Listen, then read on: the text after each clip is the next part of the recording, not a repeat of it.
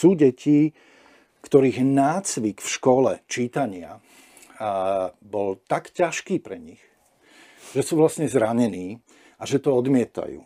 To je to isté, čo ja som mal s telesnou. Ja som bol proste taký lúzer, že mňa proste dávali radšej za bránku, lebo keď budem pred ňou, tak strelím gól, ale vlastný. Knihomor. O knihách inak.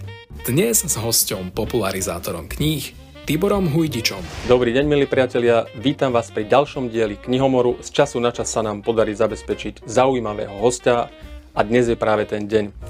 Martin, kto príde? Naším hosťom dnes bude Tibor Hujdič, popularizátor čítania detí a deťom. Ahoj Tibor, vítam ťa. Nás, teda v našom undergroundovom prostredí.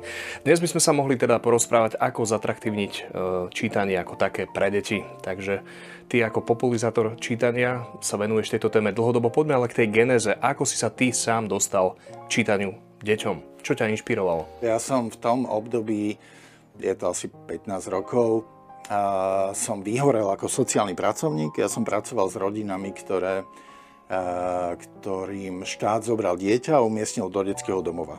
A potom som sedel na gauči v tej rodine a bavili sme sa o tom, že čo sa dá urobiť preto, aby sa ich vlastné dieťa mohlo k nim vrátiť. Po 3 rokoch som vyhorel a vyhorel som tak, že som netušil, že čo, lebo to je tak, keď pekárovi otneš ruky, že tak ťažko umie si chleba. Ja som presne takto prišiel o svoje povolanie, na ktorom som makal. Ja som, keď som vyhorel, som zrazu nemohol robiť nielen s týmito klientami, ale so žiadnymi. Čiže môj chlebík skončil a ja som teraz musel stavať na zelenej lúke, že niečo nové, že tak čo budem robiť a navyše som mal ťažkú depresiu, taký ako ťažký pocit, že ja, nič ma nebaví, proste nič mi nedáva zmysel. A keď som tak riešil, že čo ďalej, tak jediná vec, čo ma napadla, že zmysluplná, bolo, že jediné, čo ma baví, je, že čítať mojej dcére každý večer rozprávky. Spomínaš teda, že si rád čítal svoje dcére a ja osobne si myslím, že je dôležité, aby rodič čítal deťom, ale čo s takými rodičmi, ktoré svojim deťom nečítajú? Ako motivovať v prvom rade toho rodiča, aby si našiel čas pre to dieťa? A prečo vlastne to od nich vyžadujeme, že aký to má zmysel, prečo o tom vôbec hovoríme, hej? A jeden ten pohľad, že prečo vôbec, lebo my hovoríme o rodičoch, ale za tým je ešte niečo vôbec, že prečo my potrebujeme, aby táto krajina bola gramotná. Lebo o tomto je to čítanie. Že tento štát platí, že 100 miliónov ročne na to, aby sa všetky deti v tomto štáte naučili čítať a písať. A otázka je, prečo to ten štát robí. A bez čítania a písania táto spoločnosť v konkurencii ostatných štátov jednoducho skolabuje. Že tu nebudeme mať vzdelaných ľudí, lebo čítanie je o tom, že ty čítaš texty niekoho, kto sedí na zadku rok, dáva dokopy svoje myšlienky, číta myšlienky iných, potom ich kombinuje, vytvára niečo nové a naozaj rok venuje tomu, že potom napíše nejakých 200 strán. A ty si čítaš ten zhutnený myšlienkový prúd toho človeka a vďaka tomu sa prehlbuje tvoje myslenie. A to je to, čo je vlastne učenie sa. Že ja čítam premyslené texty niekoho iného a vďaka tomu rozmýšľam. A nemusím so všetkým súhlasiť. Môžem si povedať, to je blbosť, takto ja to nevidím, on to vidí veľmi skreslenie, alebo zámerne mi zatajuje tieto a tieto veci a tak ďalej. Ale premýšľam a idem hlbšie. A táto spoločnosť, ak chce jednak ekonomicky fungovať, tak my musíme tu mať vzdelaných ľudí, ktorí budú tvoriví, ktorí budú mať nové nápady, ako udržať ekonomiku a tak ďalej. Čiže potrebujeme ľudí, ktorí sa učia čítaním, lebo tam je zhutnená múdrosť. To, že my si tu porozprávame, je fajn, ale stále ostaneme trošku na povrchu. Keď toto isté budeme rok sedieť a dostávať do písomnej podoby, tak sa dostaneme do takej hĺbky, do akej sa v rozhovore nedostaneme. Čiže tento štát potrebuje, aby tu boli jednakže vzdelaní ľudia, lebo to podporuje tvorivosť, schopnosť ekonomickej konkurencie a tak ďalej. Na druhej strane knihy prinášajú aj možnosť prehlbovať empatii a súcit voči iným. A to pomôže potom inak sa správať voči tým ľuďom okolo nás. Ja? Tohoto by som sa dotkol, lebo odhľadnúť od toho, čo hovoríš, že odhľadnúť od tej empatie, od toho intelektuálneho rozmeru a toho ekonomického, tieto všetky benefity, ktoré nám knihy prinášajú, my dva si to uvedomujeme, ale ja sa nemôžem zbaviť toho dojmu, že knihy ako také sú pre spoločnosť ako celok stále nejakou sociálnou alebo spoločenskou stigmou. Ľudia, ak majú si vybrať knihu... Akože čo? Jaká stigma? On je knihomol, alebo tak? Stále sa stretávam práve s týmito predsudkami osobne, aspoň nemôžem sa zbaviť toho dojmu. Ako to je možné, ak si ľudia aj uvedomujú tieto benefity, čo im knihy prinášajú, prečo stále siahnu po niečom inom? Alebo ako to ty vnímaš? Baba uvidí, že máš v ruke knihu a že s tebou nepôjdem na rande, hej? To som zrovna takto nepovedal, ale stretávam sa naozaj s niektorými predsudkami. Prečo venuješ sa čítaniu kníh? Prečo nerobíš radšej niečo iné? Ja si radšej pozriem film, ako by som mal investovať do knihy. Že ty čítaš, ty máš takú divnú chorobu. Že... Neviem, možno to vnímaš, ja preto chcem vedieť tvoj pohľad. Ja osobne to vnímam takto. Možno máš úplne inú skúsenosť, ako ľudia nazerajú. Ako, keď hovoríme o tom, že niekto mi povie, že čítanie je čudné, ako stalo sa mi to? Stalo sa mi to a je to taká divná historka, keď som išiel v električke so svojou dcerou a čítal som jej nahlas. Ako, ale teda potichu, ale proste v električke. A predo mnou sedel taký hrubokrký chlap s takou holou hlavou. On sa ukázal, že je opitý. A on keď počul, jak čítam, tak ho to tak zaujalo, sa tak otočí na mňa a že pozera a on hovorí, že ty si ne? A ja teraz, že... A teraz moja dcera, teraz vidím, že on je opitý, agresívny, že toto nevyzerá dobre. A viete, že vám asi vadí, že čítam, že tak ja môžem trošku tichšie, alebo čo, ale keby ste mohli kvôli dcere. A on že, no, že čo, že ja chápem, ja tiež mám decko. A že je v Prahe a že ona mi nebude hovoriť, že som keď na ňo platím. A ja, že ešte horšie. A potom teda sa mi to podarilo nejako tak uhrať, vystúpili sme z električky a moja dcera si vtedy spomenula, že niekoľko dní naspäť sme mali vážny rozhovor, pretože prišla za mnou a spýtala sa, že odko, že a že čo je to a ja taký prekvapený, že to skade máš a ona, že to Lucia spieva, že Živé kvety a tam spievala, že boli ste tu všetci, ako v stoke, taká pieseň, básnici z ulice, k***ti aj vedci. Básnici z ulice vedela, vedci vedela, len k***ti nevedela, tak si nechala vysvetliť, že čo to je. Ja, že no to sú takí ľudia, vieš, čo sú takí nepríjemní na iných a ani nevedia, že sú nepríjemní. A keď sme vystúpili z tej električky, ja som si normálne, že vydýchol, lebo fakt to bolo, že som s dieťaťom, agresívna situácia, neviem, jak to dopadne. Vydýchol som si a ona mňa ocko a ja, že no, čo má... A on bol že? Pochopila to. Čiže áno, stalo sa mi, že bol tu človek, ktorému sa nepáčilo, že čítam, ale myslím si, že mu sa v tej chvíli nepáčilo vlastne nič v tom svete. Čiže ako nebral by som to až tak vážne, ale, ale môže byť, že sú ľudia, ktorí sú prekvapení, že niekto ešte číta. Že možno im to príde, že je to príliš ťažké, príliš akoby nezmyselné, nevidia v tom nič. A asi bude veľa dôvodov, že prečo. Ale ten najväčší, ktorý ja sa zaoberám, ktorý vnímam u detí dosť často je, že sú deti, ktorých nácvik v škole čítania bol tak ťažký pre nich, že sú vlastne zranení a že to odmietajú. To je to isté, čo ja som mal s telesnou. Ja som bol proste taký lúzer, že mňa proste dávali radšej za bránku, lebo keď budem pred ňou, tak strelím gól, ale vlastný. Čiže vždy ma vyberali posledného a to človeka ráni. A znova, a znova, a znova, hej, a posledný. Čiže ja nemám rád telocvik a potom, ale človek príde na staré kolena na to, že proste sa musí hýbať a hľadá zúfalo nejaký šport, nejaký spôsob pohybu, ktorý mu pomôže. Čiže škola v tom zlyhala a namiesto toho, aby im pomohla milovať telocvik, tak vlastne mi pomohla on skoro doživotne nenávidieť. To isté sa stáva dosť veľa deťom v škole s čítaním. Že ten nácvik je tak neprimeraný ich schopnostiam a ich zvedavosti, že to popiera úplne zvedavosť, že tie deti vlastne rok sa drillujú písmená, a nevedia, na čo to je dobré, lebo až po roku začnú si čítať aj to triviálne vety, ktoré sú tak hlúpe, že im nič dobrého nedajú. Čiže ja si myslím, že bohužiaľ na školách ešte stále funguje nie veľmi šťastný systém učenia toho, ako sa naučiť čítať a písať u detí. A dokonca napríklad sú koncepty, kde prvý rok deti učíte len čítať. Až v druhom ročníku sa deti učia písať. Že to normálne oddelia. Že poďme čítať, čítame jednoduché veci, naučia ich systém, dokonca je spôsob napríklad, keď sa učia deti čítať, že iba tlačené veľké písmená. A to sa naučia veľmi rýchlo. V priebehu 3 mesiacov vedia celú abecedu veľkých tlačených písmen. A keď im dáme knižky, ktoré sú, kde na jednej strane je jedna veta veľkými tlačenými písmenami, tak on to normálne prečíta. Čiže dieťa v prvom ročníku po 3 mesiacoch môže mať radosť toho, že číta knihy a číta zábavné a dobré knihy.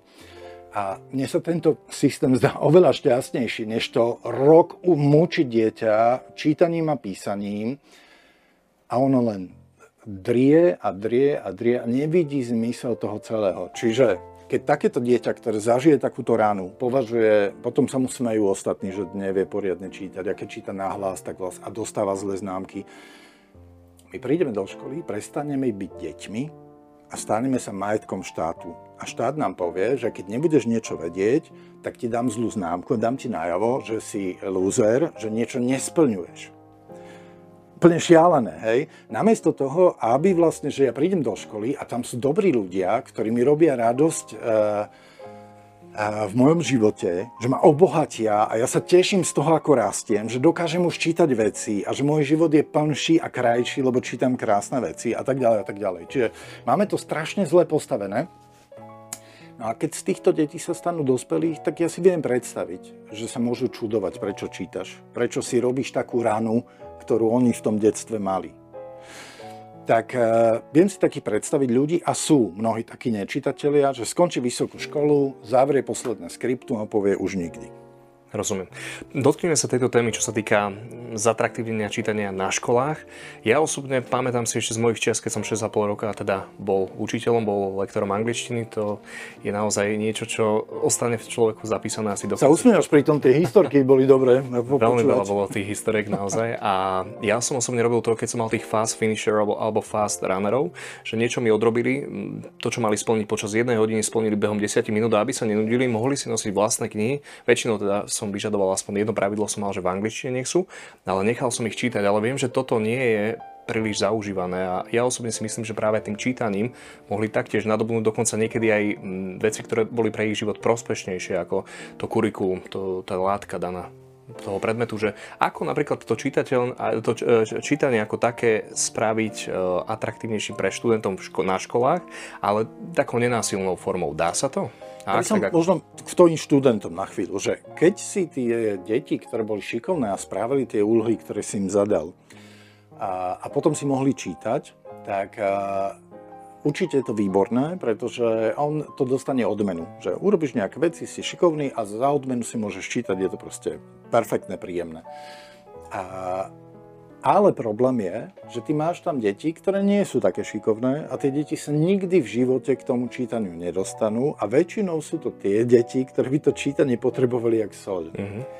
Čiže toto, čo si hovoril, funguje na dosť veľa aj základných škôl, že pani učiteľka deťom, ktoré rýchlo napíšu písomku, tak dá, že môže si čítať. Ale ten chlapec, ktorý sa trápi s čítaním a preto mu tá písomka ide tak pomaly, tak ten vlastne sa k tomu čítaniu nikdy nedostane. A to je vlastne škoda. Ak ťa môžem prerušiť, prakticky dostane, aspoň u mňa to tak bolo, ale preberáš s ním to gro, ktoré malo byť prebraté počas vyučovacej hodiny.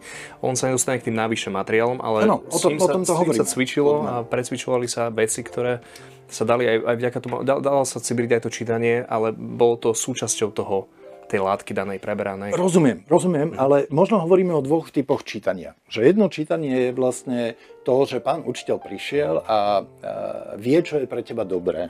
A preto s tebou ide trénovať tieto a tieto veci. A on ti to nadiktuje a ten šikovnejší to rýchlo odflinka, lebo mu to ide a už je spokojný a potom si ide čítkať a urobí si dobre. A ten menej šikovný, tak s ním ako viacej času a tak ďalej. Ale keď sa pozrieš na seba samého, kto je ten tvoj učiteľ teraz? Kto ti diktuje, že v čom sa ty máš zdokonaliť a zlepšiť? Jediný, kto ti diktuje, v čom sa máš zdokonaliť a zlepšiť, môže byť zamestnávateľ, ktorý ťa pritlačí, hej. To funguje vlastne v školstve, to funguje aj v medicíne, že musia robiť ďalšie a ďalšie skúšky, aby teda mohli ďalej vykonávať svoju prácu. Ale v skutočnosti aj toto môžeme odflinkať.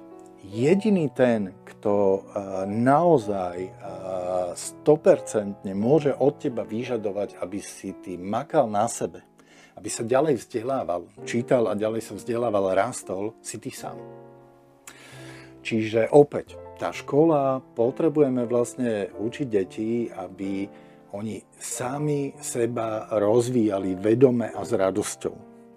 Aby vedeli, že ja keď chcem v niečom byť lepší, tak takým a takým spôsobom môžem študovať a rozvíjať svoje schopnosti, lebo toto sa im v živote zíde. To je presne ten moment, na ktorom si myslím, že trpí aj naša spoločnosť, že dosť veľa dospelých odchádza z toho vysokého vzdelávania, z vysokej školy, ako nečitatelia a necítia potrebu ďalej sa vzdelávať. A taký človek, podľa mňa, zhruba do 10 rokov sa stane amatérom. Ale on má stále papier, že to môže vykonávať. Lebo nám tu tak prudko rastú informácie, že to vidno v medicíne. Tam sa dejú také neuveriteľné veci. Však človek len si, keď tie pikošky prečíta, že tak človeku transplantovali prasačie srdce a teraz, že normálne ti mozog zastane, že jak je toto možné? Hej?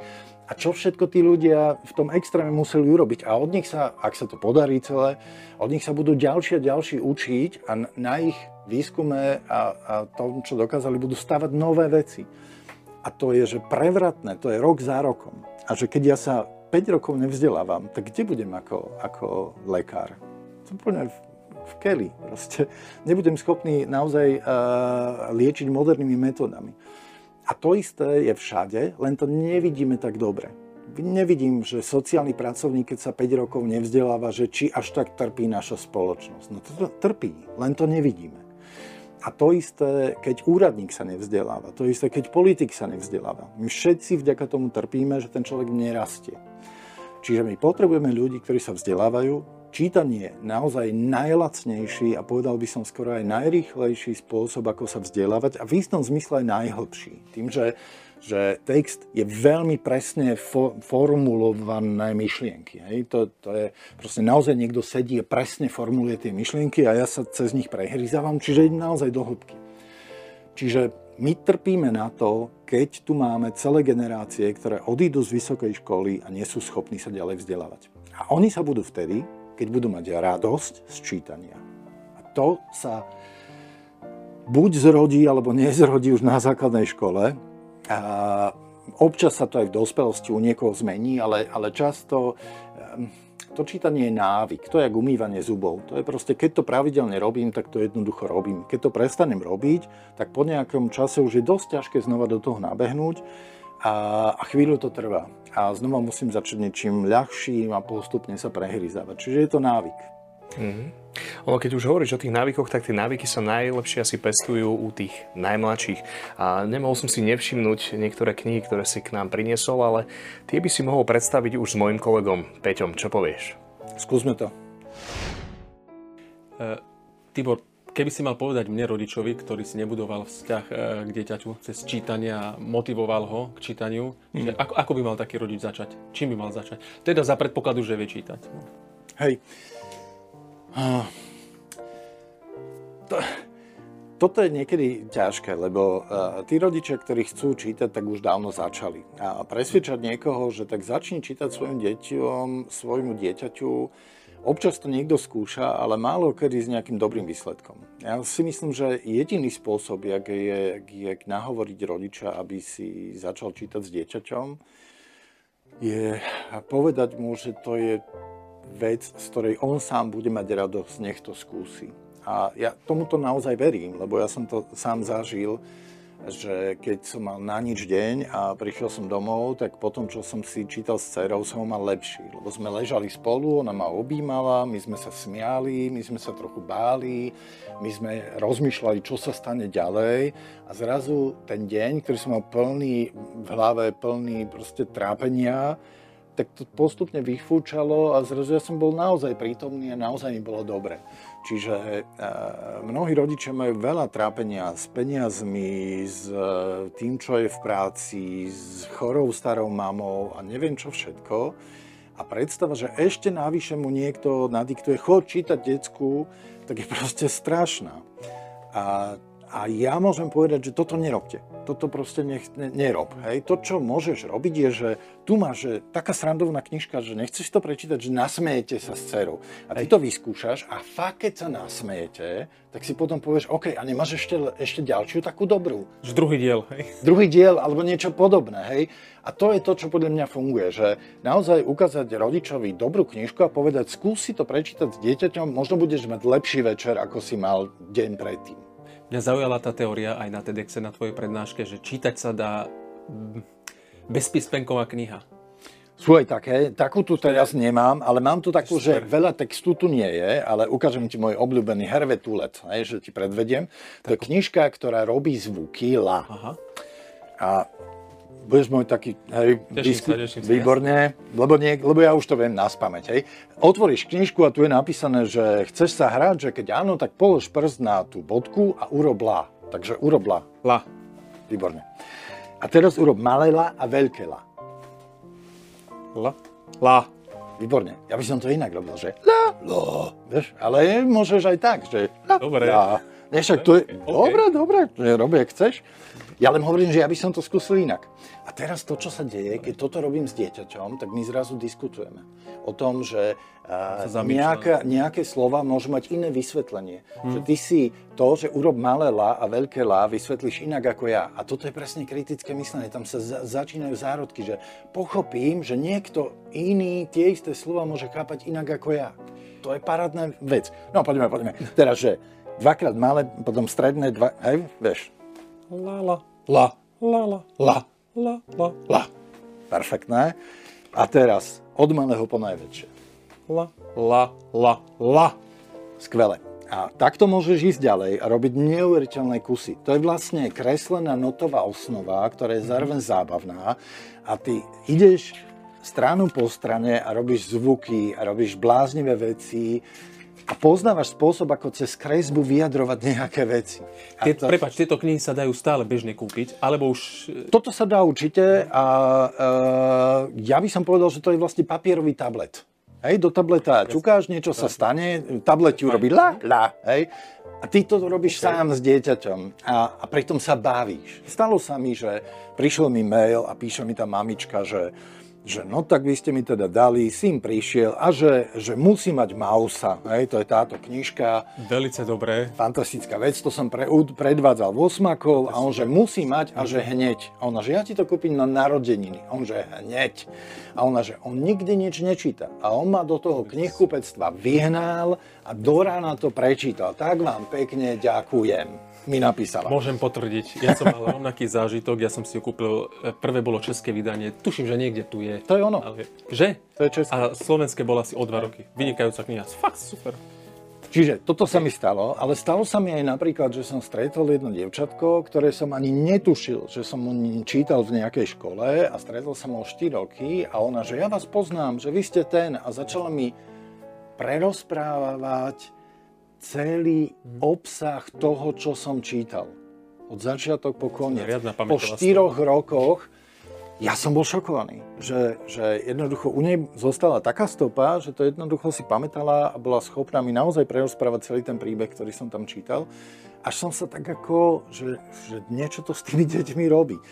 Ale znova, z hľadiska toho môjho cieľa, a môj cieľ je, aby táto krajina čítala viac kníh, lebo keď to bude robiť, ja verím tomu, že vďaka tomu časť z ľudí bude empatickejšia a že naozaj, a ja to na starobu budem potrebovať, že my až budeme starí, budeme potrebovať okolo seba empatických ľudí. A ja som presvedčený, že kniha je jeden z najlepších nástrojov na túto vec. Samozrejme nie je jediný, lebo ten ďalší nástroj je, že okolo nás sú empatickí a úctiví ľudia, ktorí voči nám sú empatickí a úctiví, tak ktorých sa to učíme, ale kniha určite v tom pomôže. Čiže ja keď to s dieťaťom robím, keď si s dieťaťom čítam, tak presne to sa odohráva. A stále si čítaš, hej? Či už je to... Moja dcera má 19. A na konci... alebo na začiatku 4. ročníka, zhruba to bolo, alebo tak v polovici 4. ročníka, prišla jedného dňa a oznámila mi, že odteraz si čítam sama. Ja som... Prepáč, ale pekné to je. Ja viem, že sa smeješ na mňa, ale ja... teraz budeš ešte viacej, pretože ja som mal regulérnu debku 2 týždne. Ja teda, keď moja dcera v tom 4. ročníku povedala, že odteraz si bude čítať sama, tak ja som zažil vlastne presne to, čo teda keď hovorím, že rodič z toho môže mať úžasný zážitok, že číta s dieťaťom, lebo jemu sa zlepší deň, tak ja som presne to zažil. Ja som zrazu bol okradnutý o ten zážitok, že večer si láhnem a čítame si spolu. Dceru som videl pri raňajkách a tak a zašila sa v izbe, ale už zrazu to, ten čas, kedy sme strávili pol hodinu spolu, bol nám príjemne. Popri tej knihe sme sa samozrejme rozprávali, ale bol to jeden príjemný čas a zrazu ja som ho nemal. Hej, čiže ja som regulárne smútil za tým, že som prišiel o jednu fantastickú vec z mojho života. A to je to, čo môžem povedať rodičom, ktorí sa pokúsia čítať so svojimi deťmi, že môže sa z toho stať jedna proste krásna vec, ktorá vám bude chýbať jedného dňa. Poďme ešte na tieto knihy. Na tieto poďme pozrieť si niečo. Mám sa poznám, to je výborné. Komiksy, naposledy som čítal Zátopka. Tiež veľmi dobré. Ja som tu vybral také, ako čo som tak schmátol z domu, že niečo. A jednak, že tak, keď rodičia si čítajú, toto je v češtine, ale vyšla tiež v slovenčine, Obím ma prosím. A keď sme sa bavili o tom rodičovskom čítaní a o tom, že to môže priniesť niečo pekné, tak táto kniha je, že ešte vyšší level. Lebo tam je taký ocko, medveď, ktorý si zoberie svojho syna a teraz idú a sa ho pýta: "A synček, a vieš ty, že ako strávi dobrý deň?" A on hovorí: "Viem, že pôjdem na kopec a urobím kotrmelce dole." A on, že to je dobré, ale že ešte lepšie je, keď môžeš niekoho objať. A na to synček: "Ocku, a čo keby sme išli objať pána Bobra?" Tak idú a teda objímu Bobra, hej. Ten je z toho trošku vyvalený, ale akože dobre. Je to vidieť. Áno, je z toho trošku, hej. Ale potom večer si hovorí, že oni sú trošku divní, ale celkom sympatickí. No a potom idú ďalej a takto stretnú lasicu, tu tiež poobjímajú a potom zajace a tak ďalej. Až teda potom, ak vyobjímajú celý les, prídu domov, pána lesníka, ten z toho teda... Potom mu zoberú pušky, aby si neublížil náhodou. To je chytré. A potom teda prídu domov a synček hovorí ockovi: "Ocko, a vieš, že my sme ešte niekoho zabudli objať?" A on, že hej, a koho? Že my dvaja. A teraz si predstav, že toto si číta s dieťaťom. Jak to skončí? Asi objímaním. Presne tak. Vieš si predstaviť lepší večer? Asi. Že skončí to proste objímaním. A ty si čítaš so svojím dieťaťom knižku a skončí to niečím tak pekným, tak to je proste nádherná vec. Ešte ma zaujíma, že ako si sa ty dostal presne k týmto, akože to vyzerá akože cielené knihy na budovanie vzťahu, že koľko ti to vôbec trvalo, že nájsť na trhu, lebo pokiaľ si spomínam ešte, keď sme tu mali Vlada Michala, nám povedal, že týždenne vychádzaš asi 64 nových titulov knižných, že to je normálne masová produkcia. Je. A že ako v tom množstve vlastne si sa dokázal zorientovať a povedať, že toto. Toto je veľmi dlhý proces, aj sa o tom dlho rozpráva, hej, ale jedna vec je, že keď čítaš dlhodobo, tak poznáš už nejakých autorov. Čiže povedzme, túto som mal, hej, že keď mám Hervé Tulleta, tak čokoľvek mu vyjde, každú knihu si pozriem, hej, lebo je dosť veľký predpoklad, že to bude dobre. Jasne. Ďalšia vec je, že sú určité stránky a v tejto chvíli je celkom niekoľko zaujímavých blogeriek na Slovensku, ktoré sledujú naozaj detskú produkciu a vyťahujú dobré knižky. Samozrejme, každá má trošku iný vkus a treba si zvyknúť, že asi aký je a tak, ale určite je tam dosť veľa typov. A potom skvelé typy dáva knižnica pre mládež mesta Košice, má taký katalóg, sa volá, že Vianočná knižka sa otvára. A v tom katalógu je podľa veku detí, sú každý rok vybrané, že tie najlepšie knihy, ktoré na Slovensku, teda slovenčine, vyšli v tom období. A to je naozaj dosť dobrý katalóg, čiže opäť aj tam sa dá. Ale mám aj okolo seba ľudí, ktorí čítajú detské knihy na takej poloprofesionálnej úrovni a napíše mi, že to si pozri, to je dobré, tak to si pozriem. A niektoré knihy sa dajú trošičku už odlíšiť, možno aj vizuálne, aj keď teraz sa to mení, lebo tá vizualita kníh sa tak zlepšila, že aj mnohé priemerné knihy vyzerajú ako úžasné a človek potom naletí. Spomenul som si ešte, prebrali sme, že Lala, objímanie, je ešte niečo. Ešte, jednak ja mám rád, keď s deťmi riešime niečo, čo ich ako zaskočí. A toto je jedna z takých vecí nezničiteľných. Je tu nejakých 15 príbehov ľudí, ktorí takmer umreli, dostali sa do reálnych, dostali sa do absolútne vyhrotenej situácie. Amundsen, severný a južný pol. No, ten tu myslím nie, sú tu iní, ale je tu napríklad Rus, ktorý bol v Antarktíde a bol lekárom v takej tej, na nejakej stanici polárnej a dostal zápal slepého čreva. A nemohli lietať helikoptery v tom čase a nebol tam žiadny lekár. Jediný lekár, ktorý tam bol a mohol ho operovať, bol on sám. Tak sa zoperoval. Úspešne. Áno. Ale, vieš, ale keď toto čítaš s deťmi, tak je normálne, že... Až do konca, presne. A teraz, že... Ale to nebolo len tak triviálne. On sa nemohol napríklad nadopovať ničím. On sa musel zažíva v plnej bolesti operovať, lebo keby sa nadopoval, tak by nemal ten cít, pretože čo treba robiť. Alkohol, drievko do úst. A naučil kolegu, že ako používať také tie kliešte, čo ti otlačia svaly a jak pichnúť injekciu s tým. A to bolo podľa skutočnosti? Áno, áno, to sa naozaj stalo. A takých tu je 15, hej. Okay. Žena, ktorá zamrzla, bola vyhlásená v podstate za mŕtvu a ona sa rozmrzla a prežila to, hej. Čiže a toto, keď s deťmi čítam, tak je to taká šialená, vyhrotená situácia, že a toto je napríklad aj nový žáner, ktorý je dosť neobjavený u detí. A donedávno sme fakt nemali také knihy, ktoré by deťom poskytovali reálne, skutočné príbehy, ktoré sa stali.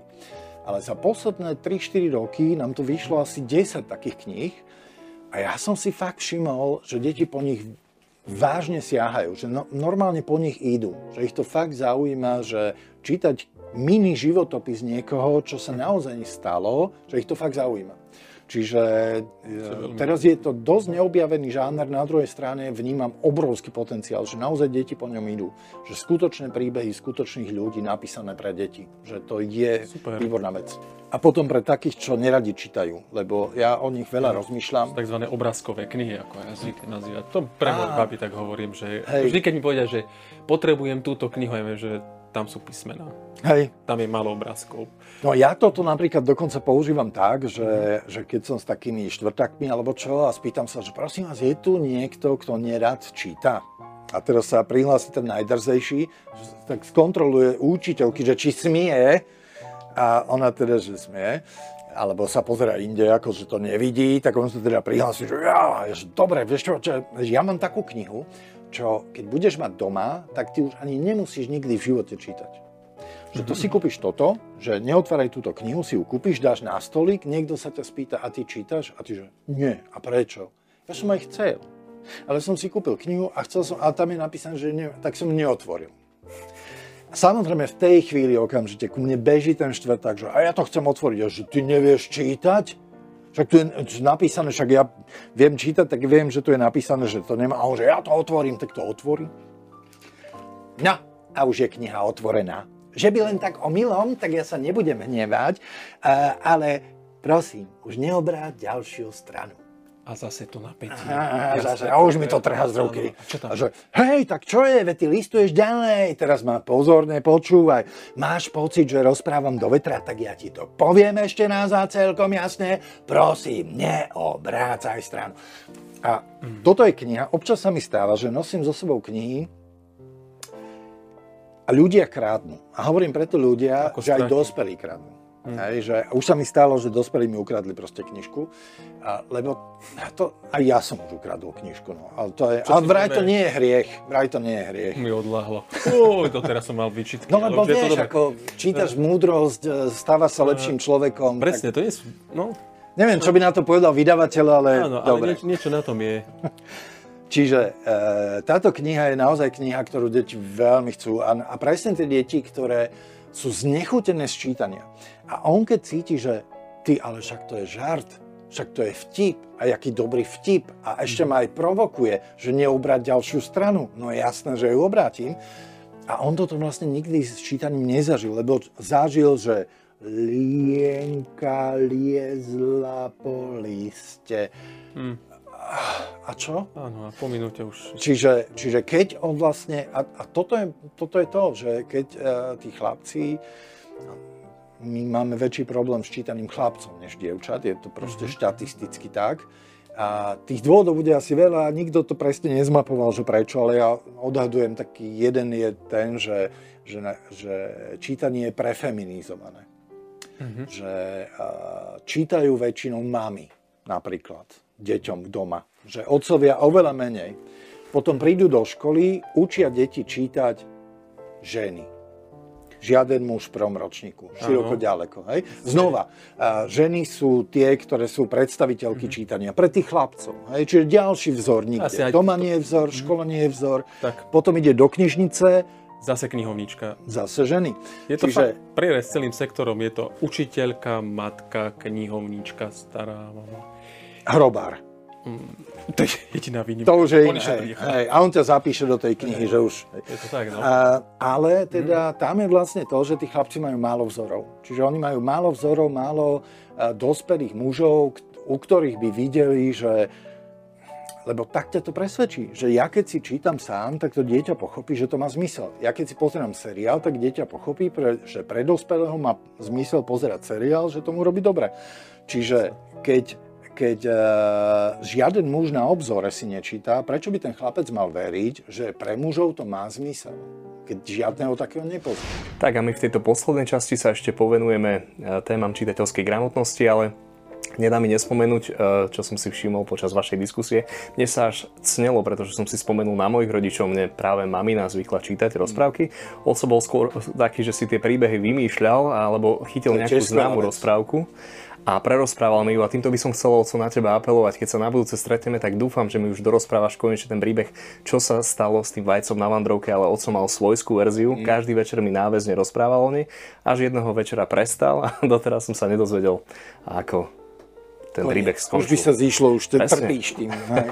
Máš takú jemnú traumu z toho detstva, že neviem stále, jak to skončilo. Hej, to je dobrý motivátor. Ale práve keď si porovnám tieto dva prístupy voči mne, tak ten Otcov bol taký, že mi pomáhal rozvíjať aj moju fantáziu. Uhravosť. Áno, doteraz prakticky, ak nerátam tú knihu La, spomínali knihy, ktoré mali text. Ale viem, že sú aj knihy, ktoré ten text nemajú alebo majú minimum textu a pomáhajú rozvíjať kreativitu. Všimol som si, že ju máš aj medzi svojimi knihami. Vedeli si nám o nej povedať niečo viac? Vieš čo, ja som doniesol takú knihu, ktorá ma očarila svojho času. Vznikla nie spisovateľom, ale ilustrátorom. A to je vlastne kniha, ktorá sa volá Veľký objav Huga Cabreta. Keď ju chceš nájsť v knihkupectve, tak tam ju nenájdeš. Ale ju nájdeš v knižniciach. Čiže to je taká pozvanie do knižnice, že nech sa páči. Tam ešte tú knihu majú. A mne sa veľmi páči práve to, a opäť patrí medzi také výborné knihy, ktoré keď ukazujem deťom, tak sú vlastne zaskočené, že vlastne existujú aj iné knihy ako hustý text, ktorý ja musím čítať a čítať a 30 strán, kým konečne sa do toho textu ponorím, tak toto je vystavané úplne inak. A to je, že v podstate na takých obrázkoch, kedy sa pozeráme, tu je obrázok a mesiac, aj nejaký. A potom otočíme stranu a ten mesiac je nad nejakým mestom. O kúsok ďalej už vidíme, že Eiffelovka, že tak to bude Paríž. Kúsok ďalej nejaká budova, je to v Paríži, veľké to je, možno stanica. No, to vyzerá, že by to mohla byť stanica. Že, ľudia to tam vchádzajú, to bude asi stanica. Jasné. A teraz beží, tento je nejak, vidno ho viacej, tento bude dôležitý. To nejaký chlapec. Čudne sa pozerá. Niekam ide, beží cez halu, tam je vlak. Tak je to stanica, tam je vlak. Je to osobne ideálne, príde ako taký skvelý príklad na eseje. To je film, toto je film, to je normálne filmový jazyk, vieš? Áno, ale keby si ukázal tým napríklad študentom prvých 20 strán, teraz napíšte mi vlastný príbeh, alebo vypovedzte mi vlastný príbeh. Tak ideálny. Hneď ako učiteľ si začal rozmýšľať, že to je namotivované, nech píšu esej. Ja rozmýšľam ako o deťoch, že tak on pozerá, že čo sa stane a teraz ho ťahá ten text a potom idem a niečo ďalej a zrazu príde text, tuto, ešte stále obrázky, text. Ale pár a znova idem do obrázkov. Čiže a toto je opäť výborná kniha pre takých chlapcov, ktorí neradi čítajú, získali k tomu odpor, nevidia v tom zmysel a on zrazu číta filmový príbeh, potom prečíta pár riadkov a znova je v tom príbehu cez obrázky. A takéto knihy sú doslova požehnanie pre to, keď pomáhame deťom zvládnuť čítanie, ktorí získali odpor, bohužiaľ. Hej. Čiže v tomto je tá kniha úplne krásna a takých kníh musím povedať, že príbúda. Takých kníh, ktoré dokážu osloviť deti, ktoré nemajú úplne pozitívny vzťah k čítaniu.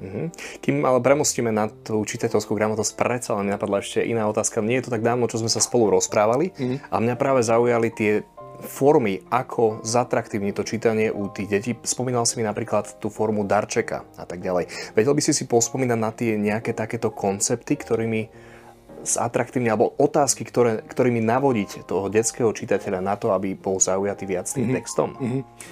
Vieš čo, tak sú rôzne také výborné nápady, že ako z knihy zrazu urobiť niečo milé.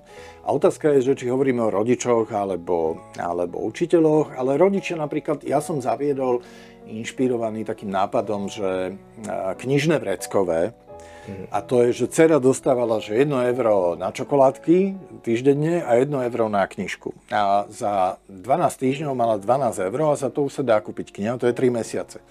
Čiže za 3 mesiace euro na knižku si vždy odkladala a potom som mnou vyšla do knihkupectva. A to bol prvý raz, keď nereptala. Alebo stále, že keď už pôjdeme a toto, ja už sa nudím a pozrela 2 knižky, už bola unavená. A zrazu, že 2 hodiny to tam šmejdila, potom sa vrátila, donesla 4 knižky za 60 eur a hovorí, založ ma. A ja, že nie, musí si vybrať jednu. Tak si vybrala, že 100-ročný starček vyskočil z okna a zmizol. A ja, že no ale to je pre dospelých. A ona, ale veď si povedal, že to je kniha podľa vlastného výberu. Tak si proste ona vybrala, doniesla domov a teda jej mama pozerá na to a že to som chcela čítať. Hneď jej to zhábala. A mama čítala v noci a dcera cez deň. A potom pri raňajkách sa bavili o tom, že proste čo zasa ďalšie kapitole. Čiže toto je taký jednoduchý nápad. Stačí zaviesť knižné vreckové a to dieťa si pôjde kúpiť takú knihu, ktorú by ste nečakali a ktorú bude milovať, bude k mne mať úplne iný vzťah, ako keď mu darujem. No, to oželie. Ale keď si same vyberie, to je pecka. A stalo sa tvojej dcere, že ekonomicky začala skôr peniaze na čokoládky presúvať na peniaze na knihy, alebo... Nie, som veľký.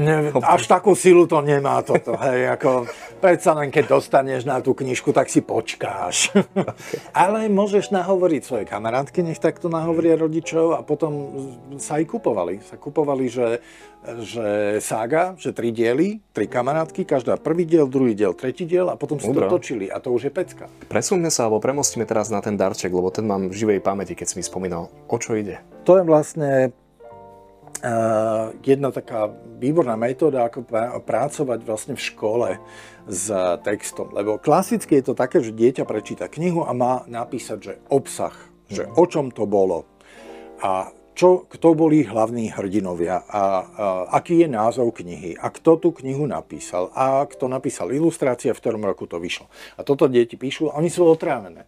A teraz, lebo majú proste prerozprávať ten nejaký obsah, ktorý aj tak šlohli z internetu a podobne. Ale keď naozaj sa robia treba dielne čítania, tak deti si čítajú v škole, v tichu, sami, treba 7 alebo 15 minút svoju vlastnú knihu, ktorú si priniesol z domu podľa vlastného výberu. Každý si číta inú knihu. A potom, keď skončia na tej hodine, tých 15 minút, tak dostanú, treba sa to volá, že grafický organizér. A napríklad jeden je taký výborný, že nakreslený je darček a že predstav si, že hlavný hrdina má narodeniny a ty mu chceš doniesť darček. Čo by to bolo? A ty sa musíš zamyslieť nad tým, že čo je to za človeka, čo ho v živote teší, čo už má, to tomu nebudem kupovať, keď to už máš, musím mu niečo nové vymyslieť a ja musím premýšľať naozaj nad charakterom tej postavy a trafiť sa mu niečo pekné. A potom do toho darčeka nakreslím, čo by som dal. A potom si sadnú deti v kruhu, 7 detí, každý čítal inú knihu. Každý tam má tým pádom nakreslený iný darček pre inú literárnu postavu a začnú sa o tom baviť. A že ja tu mám takého piráta a ja by som mu daroval akože novú šablu, lebo tá henta bola vyštrbená, tak už ako by mal novú, lebo potrebuje tam zapichnutých oných. A teraz každý rozpráva a oni sa majú o čom baviť. A to je zábavné počúvať, že jaký darček, jakú postavu máš ty, ako má on, hovoriť o tom, ako mám ja. A to je skvelá zábava, že stačí inak nastaviť to rozprávanie o tej knižke a zrazu je to oveľa zábavnejšie ako hovoriť obsah, že čo sa tam udialo. A takýchto organizérov Kateřina Šafránková, to je taká česká autorka, vymyslela dva také zošity vlastne týchto nápadov. Napríklad veľmi krásny nápad je, že červená karta, jak na futbale. Že vystav červenú kartu, vyber si nejakého hrdinu z knihy, ktorú čítaš a vystav mu červenú kartu za jeho správanie. A ty napíšeš do toho, že za čo by si mu dal červenú kartu, že čo sa nemá robiť. A každé dieťa opäť číta inú knihu a potom rozpráva o inej postave, ktorej by dali červenú kartu za nejaký typ správania. A potom si všetci môžeme sadnúť a debatovať o tom, že či... Keďže sme mali vybrať negatívne postavy, alebo postavy, ktoré urobili niečo negatívne, či existuje kniha, kde sú všetky postavy pozitívne. Či by taká kniha nebola nudná. A zrazu sa dostávame ešte hĺbšie do rozmýšľania o tom, ako sa píšu knihy, ako vlastne fungujú príbehy v knihách. Čiže toto je opäť zasa výborná vec, ktorá sa môže robiť v škole, kedy deti sa konečne nenudia, kedy neopakujú stále to isté, tú istú mustru, ale sa pozrú na ten príbeh z úplne inej strany. Premostíme teda na tú poslednú tému, ktorou je tá čitateľská gramotnosť. Čím je to, že Estónsko ako také malý štátik je na prvom mieste, kdežto my sme na chvoste? Zrejme tá spoločnosť sa rozhodla, že s tým niečo urobí, lebo oni zďaleka v tom vzdelávaní neboli na tom tak dobre, jak sú teraz. Čiže to bolo úplne cielené a vedomé zmeny, ktoré oni urobili a museli to chcieť. Tam majú napríklad silnú rusky hovoriacu menšinu, ktorá napríklad dosť mali horšie výsledky v PISA testoch. A oni tú menšinu dokázali potiahnuť. Dokázali s tým jazykom urobiť veľa naozaj preto, aby oni si osvojili jazyk, dokázali s ním dobre pracovať, dokázali posunúť. A tam zasa vidím ja jeden napríklad veľký rozdiel, ktorý my máme. A to je, že u nás je skoro pravidlo, že keď rodičia sú vysokoškolsky vzdelaní, tak pravdepodobne aj ich dieťa bude vysokoškolsky vzdelané. A keď rodič je negramotný, nevie ani čítať, ani písať, tak je veľká pravdepodobnosť, že ani jeho dieťa nebude vedieť čítať, ani písať, napriek tomu, že prejde celou základnou školou, celými tými rokmi. Čiže trošku to preženiem, ale v zásade je to o tom, že rodičia vzdelávajú svoje deti. Že ten systém školský nedokáže potiahnuť deti, ktorých rodičia im v raste nepomáhajú. To je naša obrovská slabina a sú krajiny, ktoré toto majú dobre zvládnuté. A presne, hej, že Fínsko, hneď začneme hovoriť, jasné, áno, toto oni majú dobre zvládnuté. A Estónsko takisto.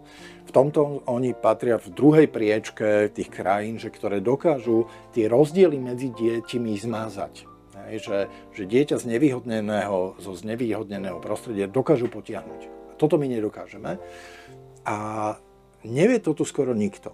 A tam ja napríklad cítim, že s tým fakt potrebujeme niečo robiť. Nedá sa nepozerať. Čiže my, keď sa nepozeráme, že tu máme naozaj deti, ktorých rodičia nedokážu im pomôcť v tom vzdelávaní a my s tým nič neurobíme, tak to dopadne na nás. To sa nám vráti jak bumerang. A ja budem teda dúfať, že sa niečo v našej krajine zmení. Tibor, ja ti veľmi... Čo pekne... dúfať? Ideme do toho, nie? My to musíme zmeniť. My to môžeme zmeniť lokálne, ale globálne to by sa museli zapojiť viacej. Lokálne stačí. Budem dúfať teda, že aspoň my, alebo teda aj vy sa posnažíte to zmeniť. Teda, a Tibor, ja ti teda veľmi pekne ďakujem. Ďakujem aj ja. Ďakujem aj vám, krásne, že ste si našli čas a dúfam, že aspoň dnes večer alebo dnešným dňom začnete a schmatnete nejakú knihu a prečítate si už či vy, alebo so svojimi ratolestiami.